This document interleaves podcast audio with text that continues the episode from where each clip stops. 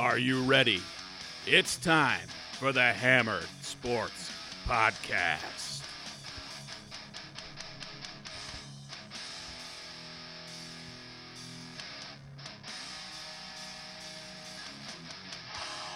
You heard it. It is time for the Hammered Sports Podcast. I'm your host, Kevin Gray, here with my co-host, Tom Abbey.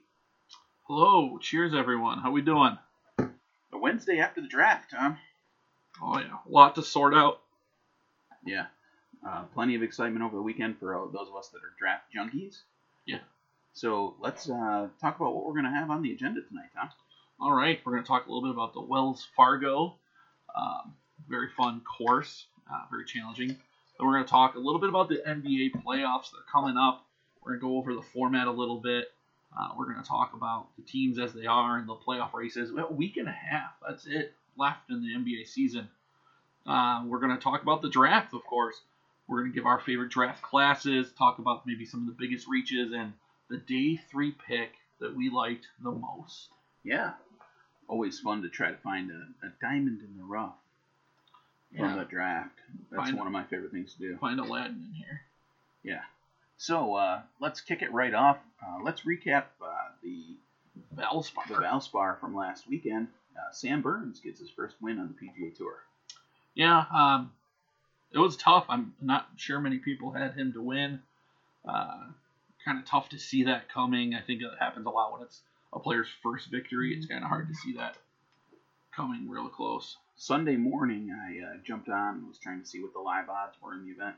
And I saw Sam Burns at plus 250, so I took a shot on him, took a swing, and he came out on top. So sometimes you can just, as you're watching a golf tournament unfold, you can see somebody who's just striking the ball extraordinarily well.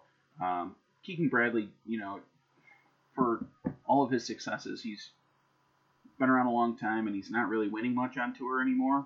So I thought this was a good opportunity for a young up and comer with a not like an elite field climbing up his tail on Sunday. So Sam Burns was a nice play there on Sunday, and it was, you got to give the kid credit. He played great and deserved to come out on top. So this weekend we've got the Wells Fargo. So this is an event that it has, an illustrious history at Quail Hollow. Some big name winners on the list in the past. Max Holman, I think, in 2019, and then it was canceled last year. McElroy has won this event in the past.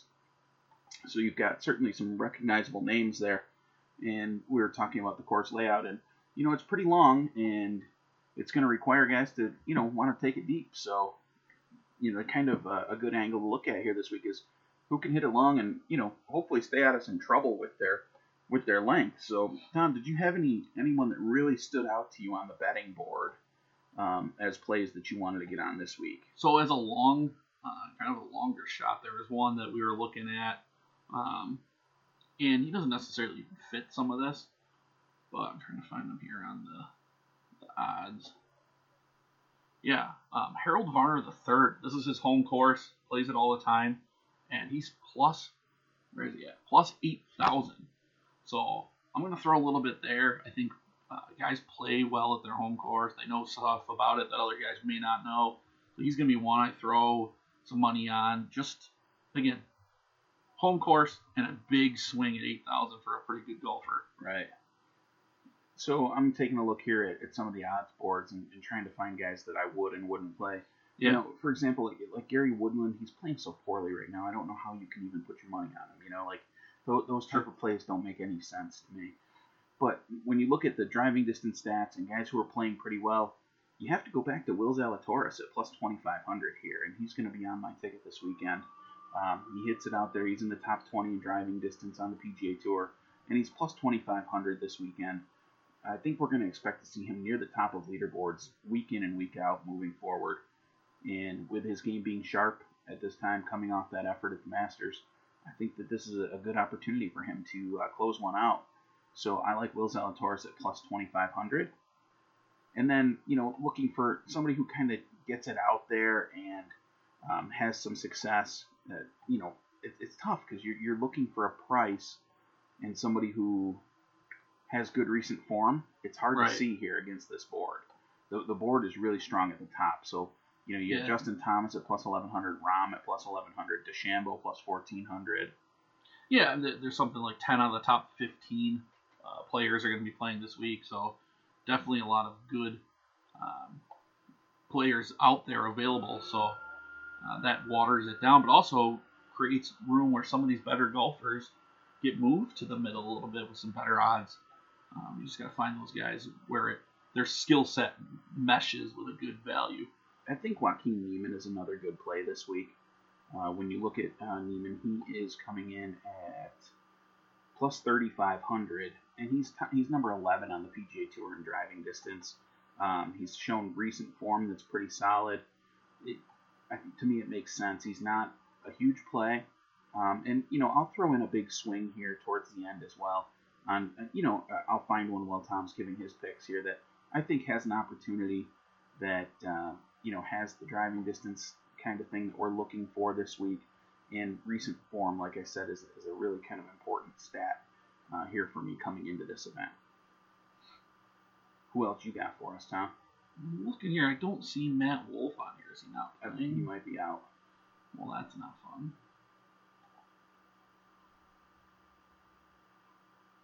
Hold on a second. I got to regroup and find someone else here. Joaquín Niemann at plus 3,500. That's what I just gave, Tom. Oh. Good Lord.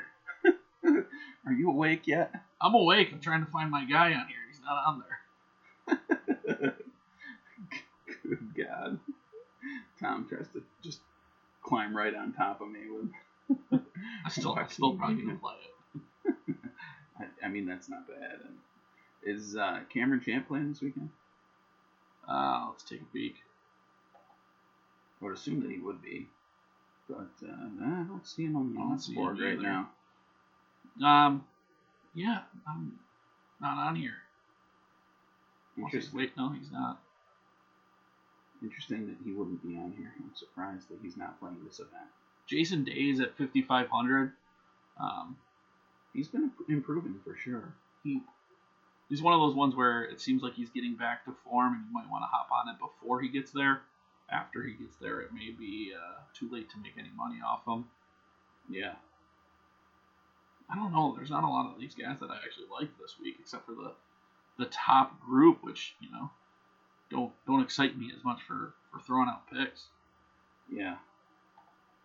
Well, I'm going to sit on Zalatoris and Joaquín Niemann as my two picks this week. And then if you want to take a swing with someone down the board a little ways, sometimes it's fruitless to make those efforts in a field that's really strong. Yeah. Typically I love to give out a pick that's a little bit longer, but my sweet spot to me is the guys that are like around 50 to 1. The guys that are sitting about plus 5,000, those are usually the ones that you can steal some value in, or anywhere in that range. It's when you start grasping at straws down the board, you're going to get a lot less winners. Like Cameron Davis, here's an example. Cameron Davis is in the top 5 in driving distance on the PGA Tour, plus 12,500. So if you want to take one of those off-the-board shots on somebody who bombs it, take a shot on Cameron Davis. Woof, I hate this board. This keeps scrolling through, not liking anything. I could take my typical Tony Finau pull at 2,800. Go ahead. So you're going to ride him till his wheels fall off. Someday it's going to hit. It's going to be awesome. What do we got next? Let's talk basketball. So let's go over the format. I know we talked about it when it first came out, but it's unique this year, so definitely want to go over that again, make sure everyone's on the same page. So the format, the top 6 are in. Top 6 teams in the East, top 6 teams in the West make the playoffs. 7 through 10 play in a ladder style, right?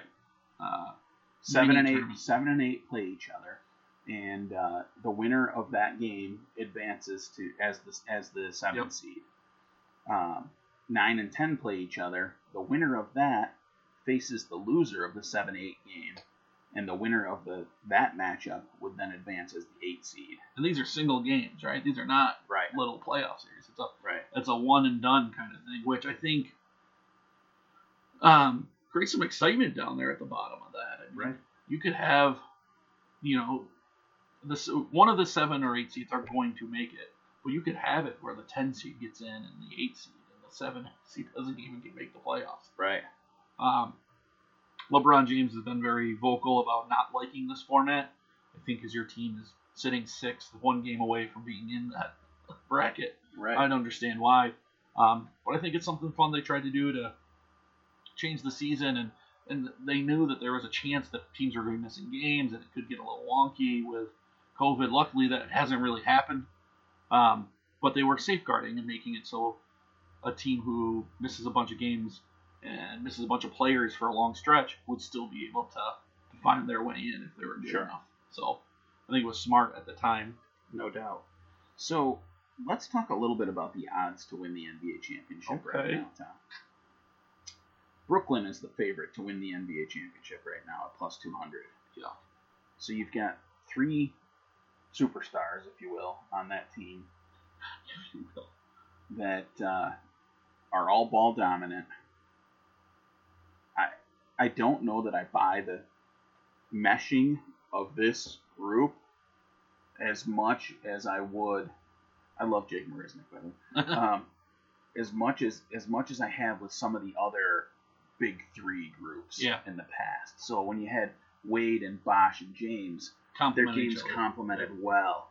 When these 3, I'm not sure of that. I mean, you've got Harden can slash when he wants to, but he chucks up a ton of threes.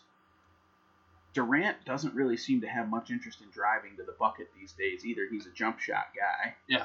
And Kyrie Irving tries to drive and create, and he's got great handle. Oh, he's amazing. But he got kind of locked up the other day by Drew Holiday against the Bucks. He played great defense against them. So when I look at plus 200, man, that is so cheap for that particular team, and I'm not necessarily all about it. I think this is one of the better value boards you can get for an NBA championship team because I don't buy the Nets as the NBA champions. Or the number 2. The number 2 is the Lakers at plus 325, and we just mentioned they're in 6th place. They're in danger of not even making the playoffs right now, depending on how the next week and a half goes. They're at plus 325. Anybody behind them is a better bet. Yeah. So who are some of them right after? The Clippers at plus 500, the Bucks at plus 800, and then it gets even here's one that stands out to me, Tom. Plus 1,400 for the Phoenix Suns, who've got the best record in the NBA. Yeah. They're playing great basketball. They're exciting. They're led by a veteran leader in Chris Paul. Devin Booker has come into his own. They've got a big man in DeAndre Ayton, and they've got some ancillary pieces on their roster. Plus 1,400 for the best record in the NBA going into the playoffs seems ridiculous, doesn't it? And then the Sixers, who have the best record in the East, are plus 1,200. Yeah, I mean, craziness. It is crazy. And I would much sooner put some money down on the Suns and Sixers than I would on the Nets. I don't buy it. And the struggling Lakers, Granted, LeBron has been out. They haven't had their full complement of players. Can they just flip the switch come playoff time? At some point, Father Time is going to catch up, and they're not going to be able to do that anymore. Yeah. And even the Jazz at plus 750 is better. Jazz actually tied with the Suns for the best record right now. The only fear I have with the Jazz problem is they shoot like 1 million 3-pointers a game, and they're so reliant on that if they struggle, it puts them in a rough place. So yeah, if you have a couple games in a row, it obviously puts you in that hole, but it's what they do well. It's gonna be very interesting. I love the NBA playoffs; are so much fun. Yeah. Let's talk a little bit about the races here at the end. For in the West. We just mentioned the Suns and Jazz are actually tied for the first. So that's crazy. And then we have a little bit of a gap after that, and then a big gap between 4 and 5. Nuggets are at 4 games behind the Suns and Jazz. 5 is the Mavericks, 10 games behind. So there's a gap there. And at the end, 8, 9, and 10, all separated by 1 game. Yeah. That's going to be a lot of fun to see that kind of shake out and who plays who and kind of how that works. Right. Right now, if you're looking at teams, let's say 6 through 10 on either side, East or West, which team do you think has the ability to run all the way to the NBA Finals? Miami Heat. Yeah. if they're healthy and they pull it together in the Eastern Conference, they have the ability and Jimmy Butler was great in the bubble. Yeah, they played so well, and they play nasty and they play good defense, and those are the keys, I think, to being successful come playoff time. And I'm not sure the East isn't still a little soft. Yeah, I agree. I think the East is more wide open, which is why I would say probably the Celtics. I think Tatum is just watching him play the last few weeks has been nasty. Yeah, he has the ability. He has that ability to take over a full game and just win it. But like, nope, not losing today. See ya. Yeah, they put it on the Magic today too. Yeah, was it a final? 132-96. Woof. Yeah. So when you look at, there's certain things that I like to look at, and can you defend the three ball, and can you shoot the three ball? I think those are very important things currently in the landscape that we're in the NBA. I'm just taking a quick look here at the Celtics team stats. Right now, they shoot the three ball at the 9th best in the NBA. Defensively is where they've struggled, though. They're number 22 in the league against the three-pointer. So that's where I would, their defensive side of the ball, which typically has been very good for Boston over the years, has lagged a little bit. And I think that's kind of where some of their struggles have come from. Can they turn it on come playoff time? I was high on them going into the season, obviously. I had them in the NBA Finals against the Lakers. Yeah. And, I thought we might get that old school matchup, which, we talked about it a little bit on the podcast we had back in December. We're previewing the NBA season, so. But I do see that they're really good at getting their rebounds, and they don't allow any kind of action in the paint. So, if you're forcing teams to shoot it from the outside, they certainly could do that. And then, you look at teams like the Brooklyn Nets, who we've been talking about here. They shoot the ball, the three-pointer, they're number 5 in the NBA in shooting percentage from downtown, and they're number 17 in defending it. They don't show much of anything defensively. They're not in the top 10 in any single statistical category. They rely solely on offense, and we've seen this historically, that becomes a problem come playoff time. They are number 1 in the league in shooting percentage, though. So, that helps. There's that. What else you got for us here, Tom? For the NBA? Yeah. I think that's it for the NBA. I'm really excited to see the matchups. Of course, we'll talk about them when they get closer and they start coming out, and it should be a lot of fun. We love to bet series. Yeah. I think in the NBA, game to game can be tough because these teams get so. There's a lot of alternating stuff too. Yeah, but if you can bet a series, it's a lot more fun to get your money in on a team you think's better. And to wear them out. Before the playoffs start, let's rehash what our bold predictions were. Okay. In the episode we had on December 30th, my bold prediction was that the Hawks, Trae Young would lead the Hawks to the playoffs, and they would win a series. Now, as a Knicks fan, boy, oh boy, that prophecy could infuriate me come 2 weeks from now. Me too. But if they fall to the 6th seed, not so bad. Knock out the number 3 seed, make me feel good about things. Absolutely. But they're definitely in the playoffs, so you got half of it right already. Halfway there, as Bon Jovi would say. And mine was that the Lakers would miss the conference championship. As we stated, struggling. They're the 6th seed right now. Could very well end up missing the playoffs if things don't go well the next couple of weeks for them. So. Should be interesting to see how that shakes out. Right. So let's take a quick break here, Tom. Actually, before we come back, because we're gonna jump into NBA draft stuff. I want to be able to segment that for our NFL people, so they know where to start the pod tonight if they don't want to hear our NBA and golf ramblings. Yeah. But before we take the break, real quick shout out, happy birthday to our good friend Tom Lyon from Lyon Global. Happy birthday, sir. Hope you have a great day. Absolutely. Thank you for all you do for us. Also, UFC this weekend, our boy Gregor Gillespie back against Diego Fajeda. I'm ecstatic to watch that fight. The card doesn't have a ton of great stuff on it, but I don't care. I'll be locked in. Gregor's the man. I will be locked in on Saturday night. to get our boy from Webster home. Let's get a finish of this Fajeda. Yes. Back on the horse, back winning fights. Let's go. Absolutely. We'll be right back after a quick break.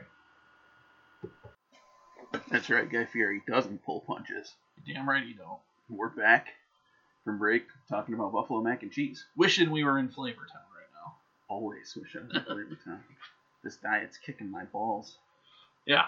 Diets are rough, sometimes necessary evil. Yeah, undoubtedly necessary. Take a look at the video podcast we just had last weekend. All right, Tom, let's jump into some draft reactions here. Yes. I'm excited to talk NFL draft. It was, as always. Yeah, I'm not going to talk about NFL draft in June. Yeah. We'll start doing 2022 draft podcasts. We'll give ourselves a couple weeks off and then start building that big board. Absolutely. All right. Let's get started, Tom. What do you have? You posed some questions that I really liked when you put together the agenda this week. Thank you. Favorite draft class was the first one. Yeah. Let's start there. Okay. So I'll give you my favorite draft class. You go.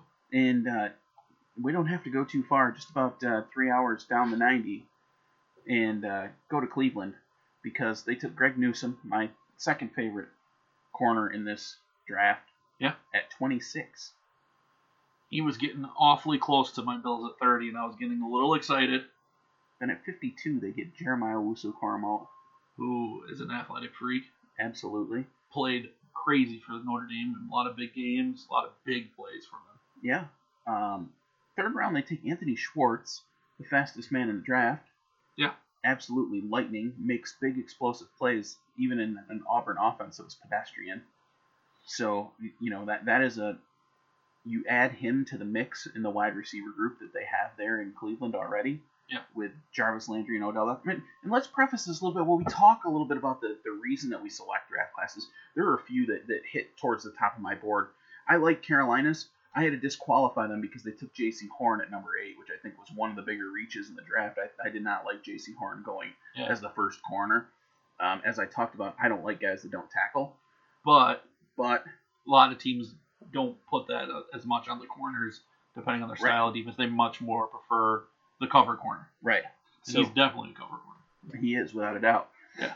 And when I look, you got to determine situationally, does it fit their needs as a team, and did they get good value with the selections? Yes. So when you can combine those two things, now you've got a great draft class. So for me, Anthony Schwartz at pick number 3 for Cleveland. James Hudson, a big, strong tackle prospect out of Cincinnati. Then they get Tommy Togiai from Ohio State in the 4th round. Big nose tackle, D-tackle. Tom, you were a big fan of him in the draft process. Yeah. So super strong, moving people, beating double team. Like, there's a couple of videos of him online of people double teaming him and driving both the guard and center into the backfield, which is crazy to see. I mean, I had them taking Christian Barmore in round 1 in our mock draft, but they get Tommy Togiai here in the 4th round instead, after being able to add Greg Newsome at 26, which I don't think they thought he'd be there at that point. So, you know, I think that was a really nice pick.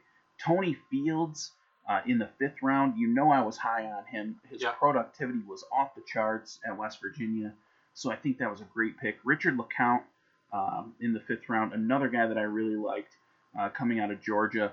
And then Demetric Felton out of UCLA, who's going to play some wide receiver at the next level, played some running back. He's a do-it-all kind of guy. If you watch him at the Senior Bowl, he was one of the most explosive players on the football field. So you get that guy and you add him to their weapon group on the offensive side of the ball. Boy, this team is just – there's a lot to deal with in Cleveland now. And overall, I think that the class fit their needs with great value all throughout the draft. Yeah, definitely one of the better ones.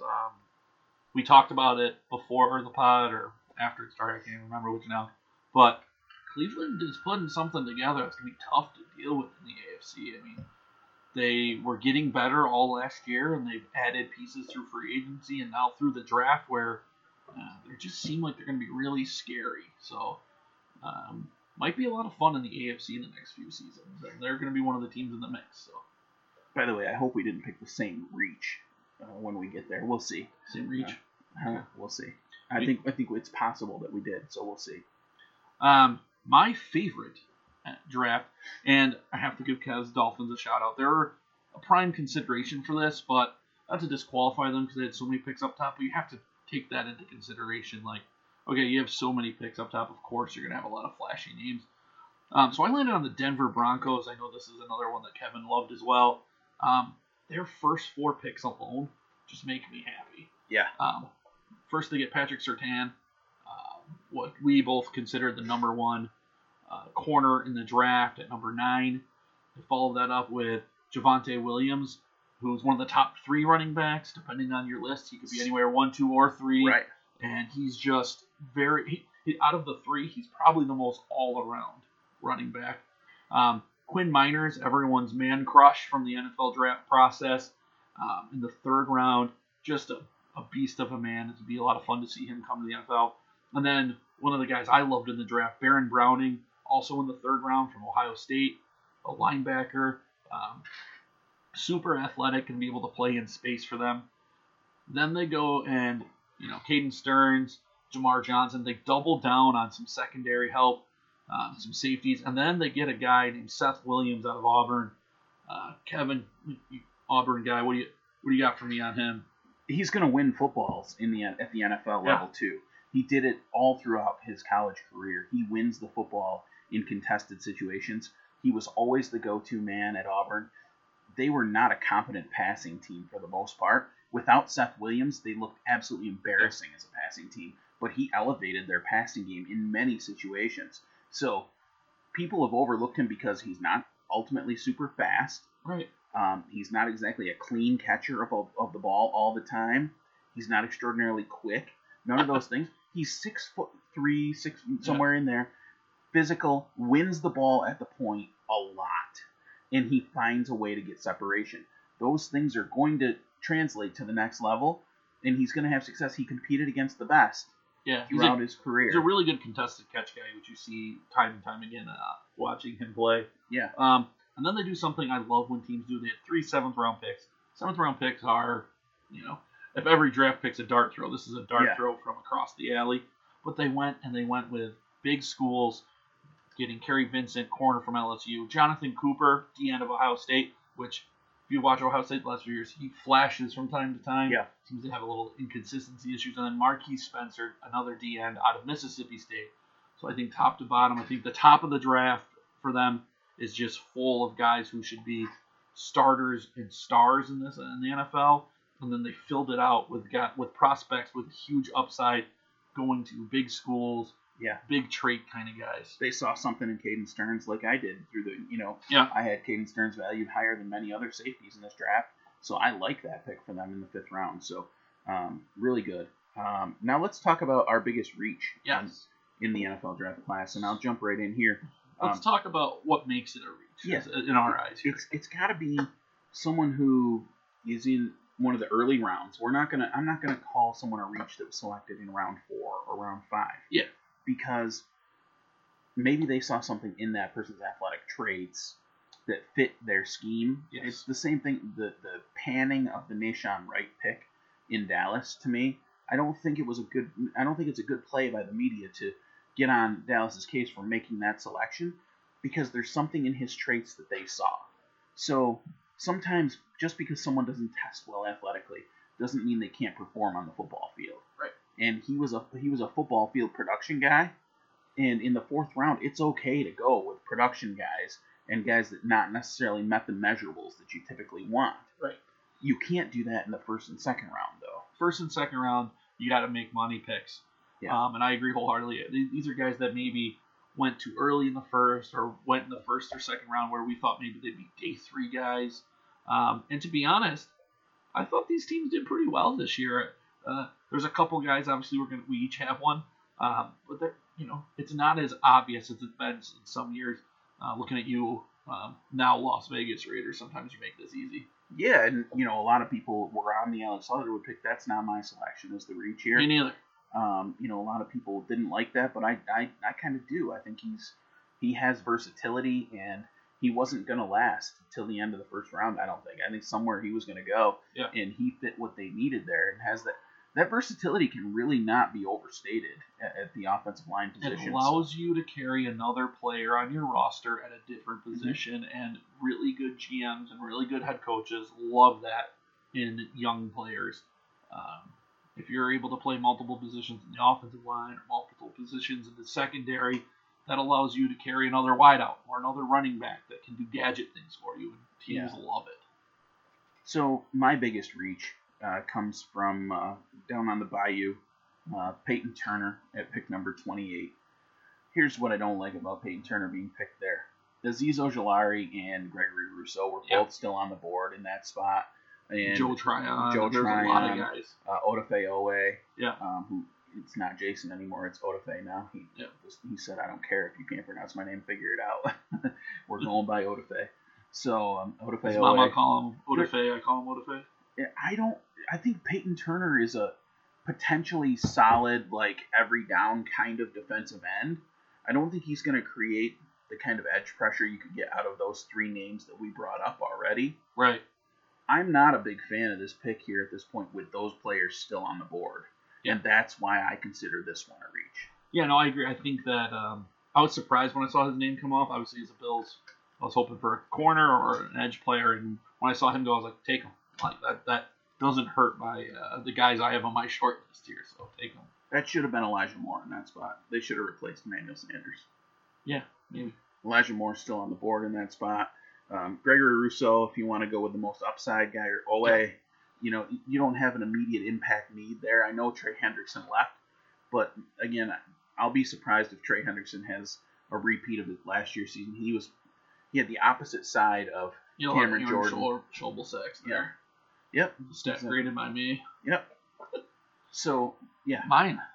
I'm up. Yeah, go ahead. Who do you like? Or not like? I'm going with Jamin Davis. Picked at number 19 for the Washington football team. He's a good linebacker. I mean, he's definitely drafted early. I think we would all agree that he should be picked. And I have him as a day two pick. And just to give a little, picked at 19 overall. Pro Football Focus had him graded as the 41st player overall. The Draft Network had him as the 76th player overall. I think there's a couple of things with him that are just make him devalued in today's NFL. Right. And he's a bit of a, you know, stiff run stopping linebacker, and to get that at 19 is a little concerning for where their head's at. I get Ron Rivera's looking for a guy that reminds him of someone else, but Luke Kuechly. This is not that guy. This is not Luke Kuechly. He might see something there. Yeah, absolutely. You know, I do trust his evaluation. One of the things that I want to talk about before we talk about our favorite third round or our favorite day three picks. So this is something that just stood out to me when I was looking at some of the drafts from these guys. I like Urban Meyer and Matt Rule's draft classes this year. And I think that there could be something to guys who are traditionally college coaches. Matt Rule was involved in the recruitment process for when all of these guys were going through their recruitment to come to college, right? Sure. He saw these guys early on. He saw them in college as he scouted opposing teams. I think he has his ear to the ground on that stuff for the first few years of your NFL tenure. I think that a coach that was in college may have a little bit of an edge at knowing more or having more details. You know, they've got scouts in homes as college players. They're visiting these players. I think that there could be something to that. When I go through, let's talk about Carolina's draft a little bit, because they were, like I said, the only disqualifier for me from making this my favorite draft class was the J.C. Horn pick there. But again, it's something where it's a fit that he saw and he liked, so I can't really hate him too much for it. But when I go through these names, Terrace Marshall in the second round, I think, I'm just going to say this, I nailed it last year with Justin Jefferson being the best receiver out of that class after the draft, when I said Rookie of the Year potential. After I thought about fit and everything else, I thought Justin Jefferson was the best fit and best potential to win Rookie of the Year. And then Justin Herbert broke records. But and your heart. Yeah. So Brady Christensen from BYU, I mean, really good tackle. And he's going to be a plug-and-play option there for them. And then Tommy Tremble, who is a run-blocking beast and didn't have an opportunity really to catch a ton of passes, but his athleticism and his physicality show me that he could turn into something more than that at the next level. They had Chuba Hubbard, which gives you a change of pace.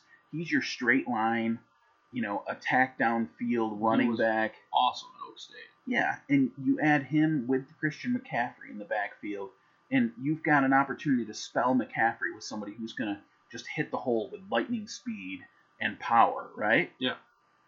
Then you go Davion Nixon, one of the best D tackles in the draft in the 5th round.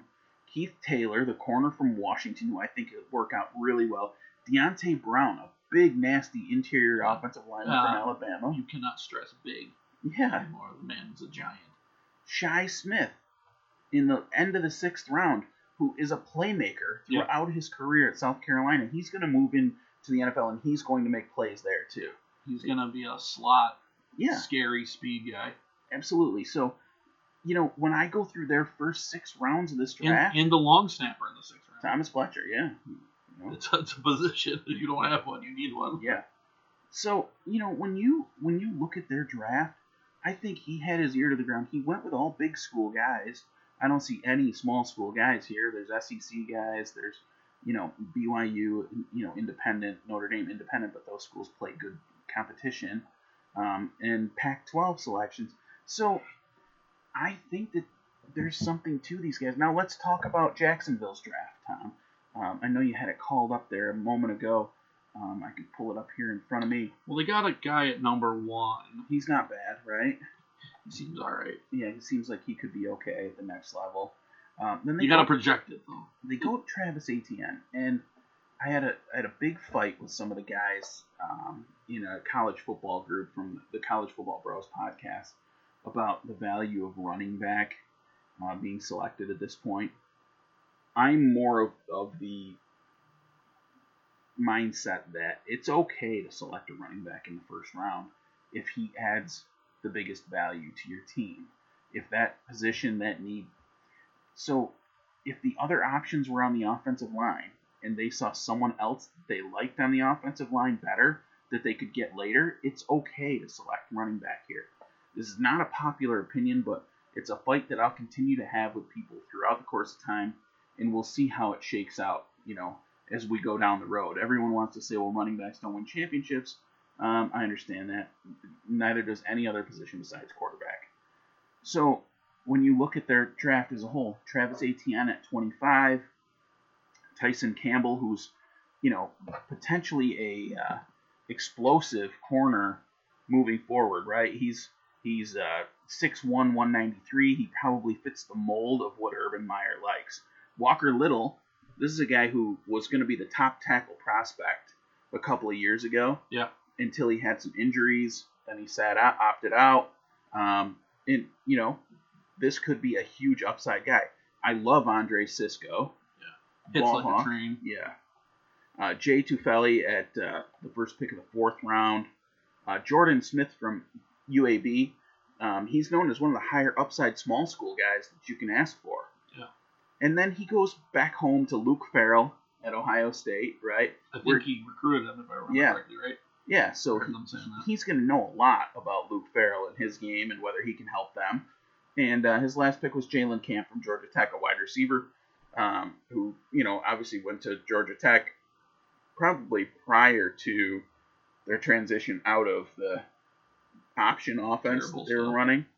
They see something there. And I think that maybe there's something to these college guys potentially drafting really well. Maybe it ends up being really bad. But you like it so far. They draft names that I really love when I go through the guys who have been involved in college football and now are at the NFL level making these decisions. As you're talking about it, it makes me think a little bit. And the one thing that stands out to me is the way Coach Belichick and Coach Saban talk so much, right? Yeah. I'm wondering if maybe it's just not as newsworthy, but I wonder how many head coaches in the NFL have college coaches that they respect enough that they are having conversations frequently about these kids. Because, again, it is obviously a huge investment. They're paying these people millions of dollars. and even more of an investment in just the value of the pick and all that. Their careers are on the line.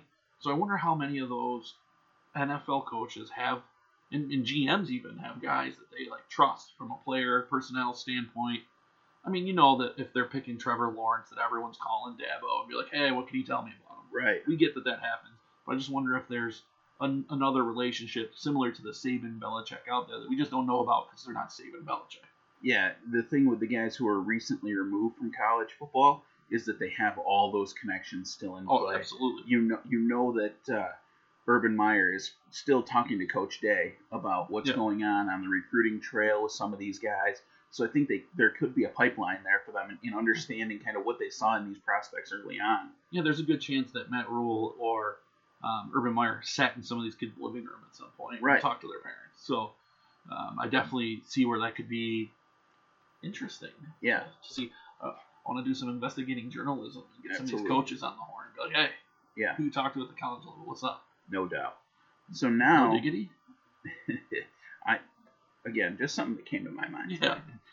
Let's talk about our favorite Day 3 draft pick, Tom. Who do you have for me that you loved on Day 3? Day 3, this is someone who I think has a huge upside, and they went into a spot where it really gives them a chance to use that upside, and that's kind of what I was looking for. And this is a late Day 3. This is a 6th-rounder, the 32nd pick in the 6th round, number 216, Quincy Roche going to Pittsburgh. Yeah. This guy had a lot of production. Bring it back up.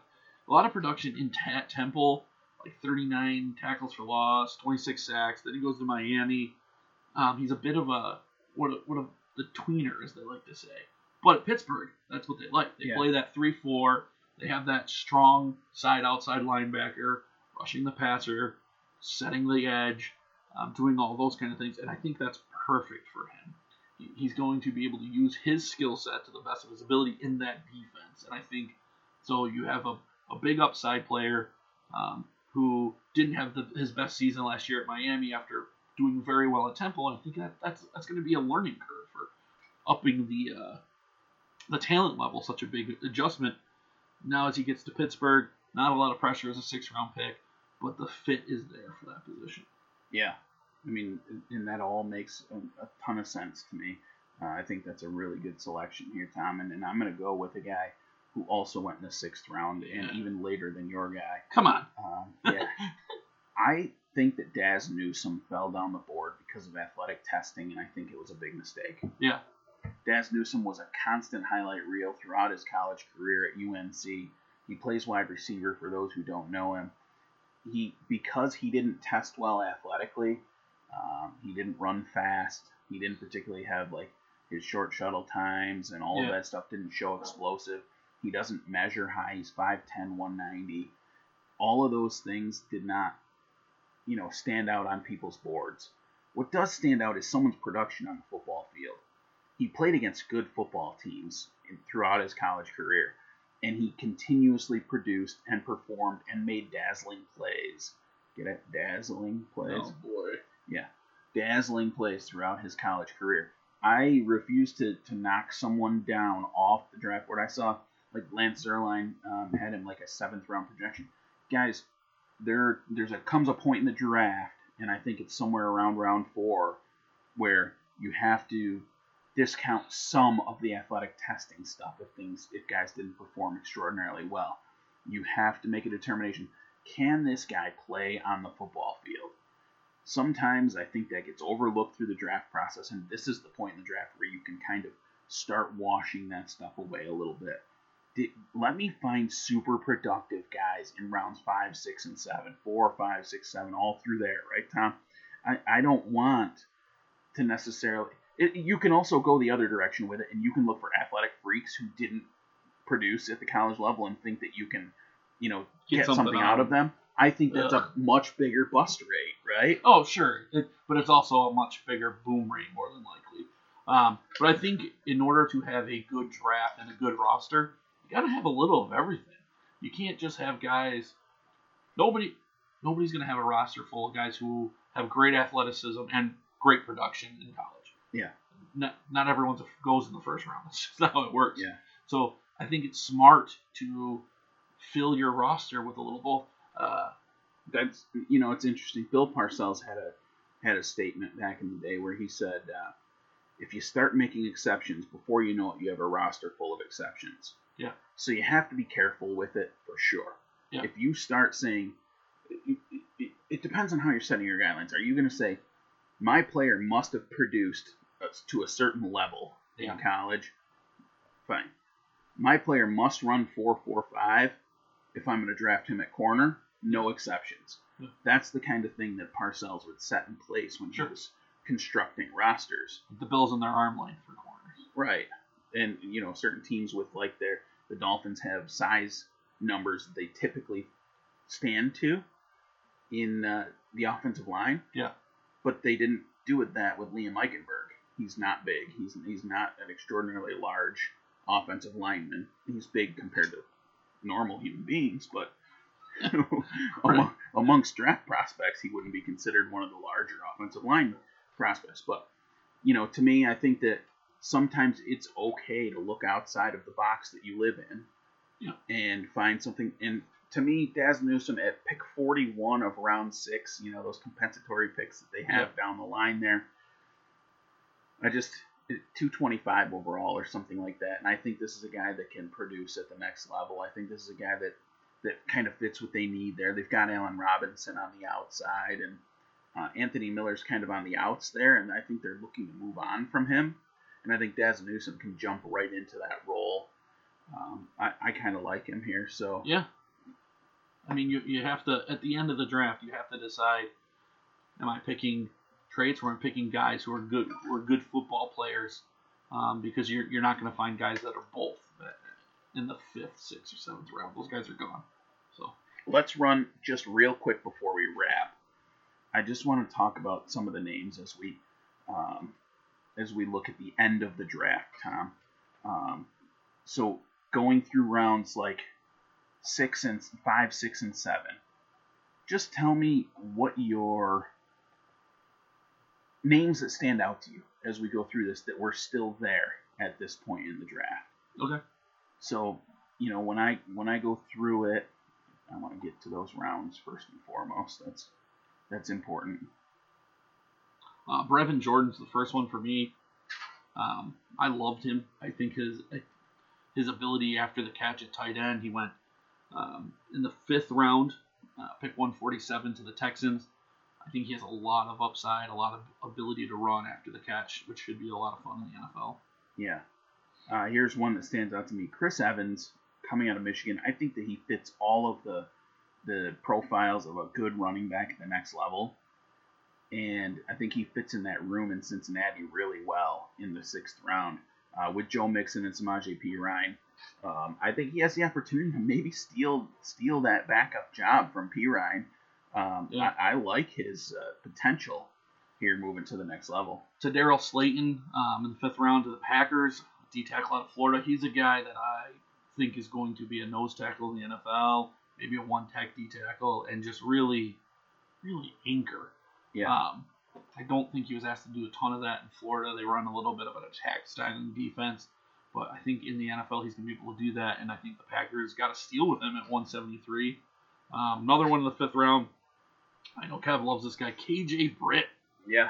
Linebacker out of Auburn, 176 to the Buccaneers. Just... You know, you want to see a football player and a linebacker who's just making plays, hitting ball carriers where he needs to be. That's who you're looking at right there. Trey Smith at 226 to Kansas City.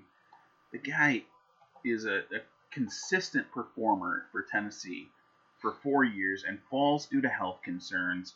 It's really sad to see health concerns like that slide somebody down the board that much, but he had the blood clot issues and so forth throughout his college career, so it's scary to teams to invest in someone like that. But this is a guy who could absolutely be – he could be a Pro Bowl caliber player. He's got that kind of talent.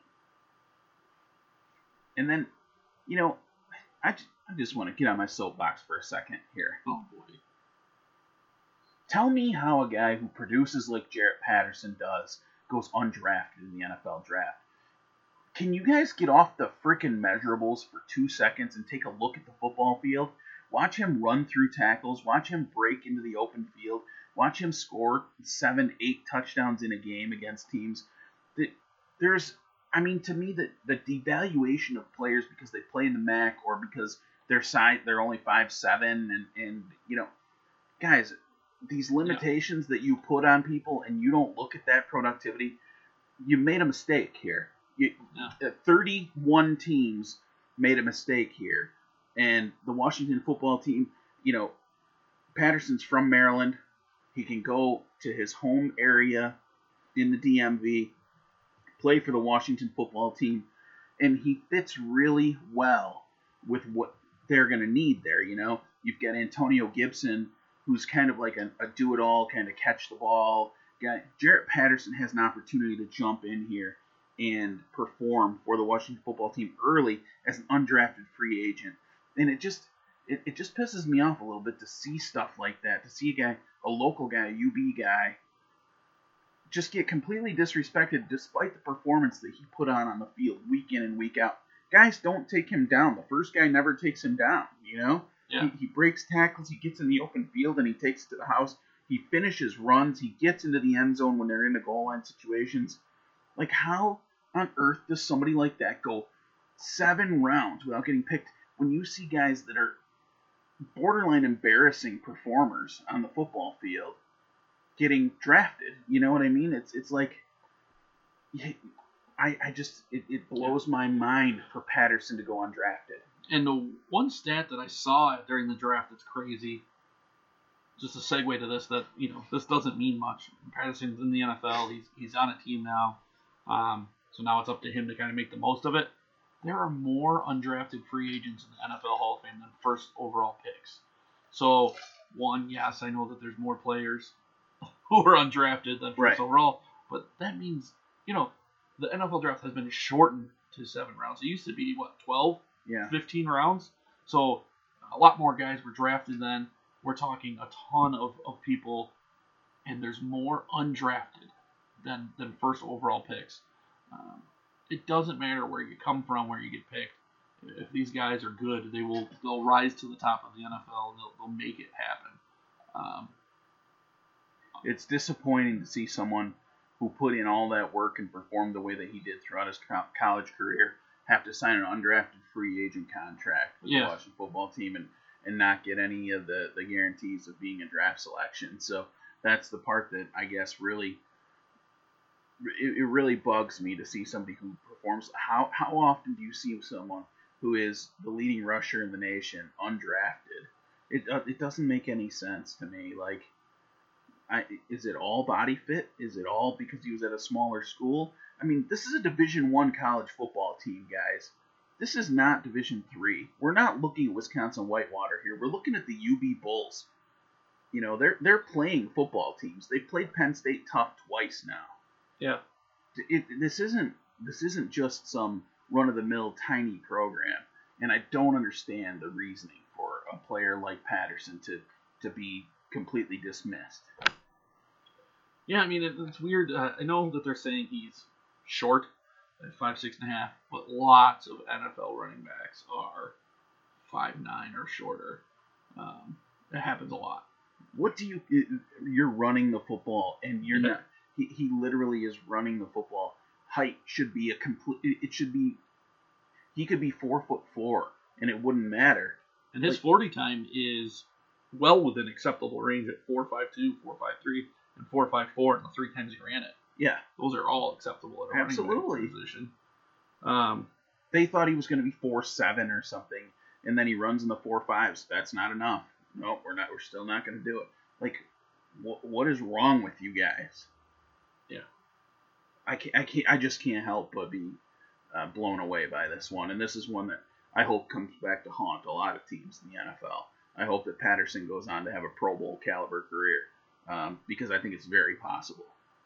Yeah, I think running back is a spot where guys get banged up, and these undrafted guys or late round picks can actually get a shot to really star. I think the wide receiver becomes a little more difficult. Those guys don't seem to miss as many games. There's usually a bunch ahead of you, but you can run the rock, you're going to get a chance at some point. He's going to get a chance at some point, whether it's here in Washington, which I think is a good spot to start with. I think this guy could climb the depth chart there very quickly. You know, the question is, can he figure out, is he going to be a good pass blocker? Is he, you know, a third down back? Is he going to catch the ball? They didn't ask him to do that. Those are the things that drive him down a board. But the guy runs the ball better than anyone in college football last year based on total numbers, right? Right. Based on the 6 games that he played. Granted, he's not Najee Harris, probably. Right. But I bet you he could have the same career as somebody like Najee Harris if he's given the opportunity. Barry Sanders was, what, 5'8", 5'7", and a half? Yeah, I guess Barry Sanders actually messaged him after it and told him to keep his head up. And yeah. Small guys like us kind of thing. Yeah. So, I mean, I'm not calling Jarrett Patterson Barry Sanders. Please don't say that. But what I am saying is that he deserved better than what he got over the weekend. He deserved that moment with his family more than anything. So, you know, but congratulations, Malcolm Kuntz at UB. Goes in the 3rd round to the Las Vegas Raiders, who like UB guys. But they do. If it worked once, let's try it again. Yeah. All right. That's it for this week. Next week should be, we're kind of we're getting to the season where we're going to be talking more baseball and basketball and hockey playoffs potentially coming up here. Big night next week, though. So on our pod night. It's one of Tom Abbey's favorite nights of the week. You remember? May 12th, 8 p.m. NFL schedule is released. The schedule releases next week. Perfect. As a season ticket holder. The schedule release will happen as we are on the air preparing. I may or may not be distracted at times. It is one of my favorite nights of the year. Says the guy who literally gave the pick of Joaquín Niemann after I gave it. I was trying to read, man. All right, guys. That'll be a wrap for this week. Look forward to getting back with you next week. Have a great week, everybody, and let's catch some winners this weekend. Let's get some Twitter winners out this weekend. Twitter winners, you say? Absolutely. Twitter winners at Hammered_sports on Twitter. We'll catch you guys later.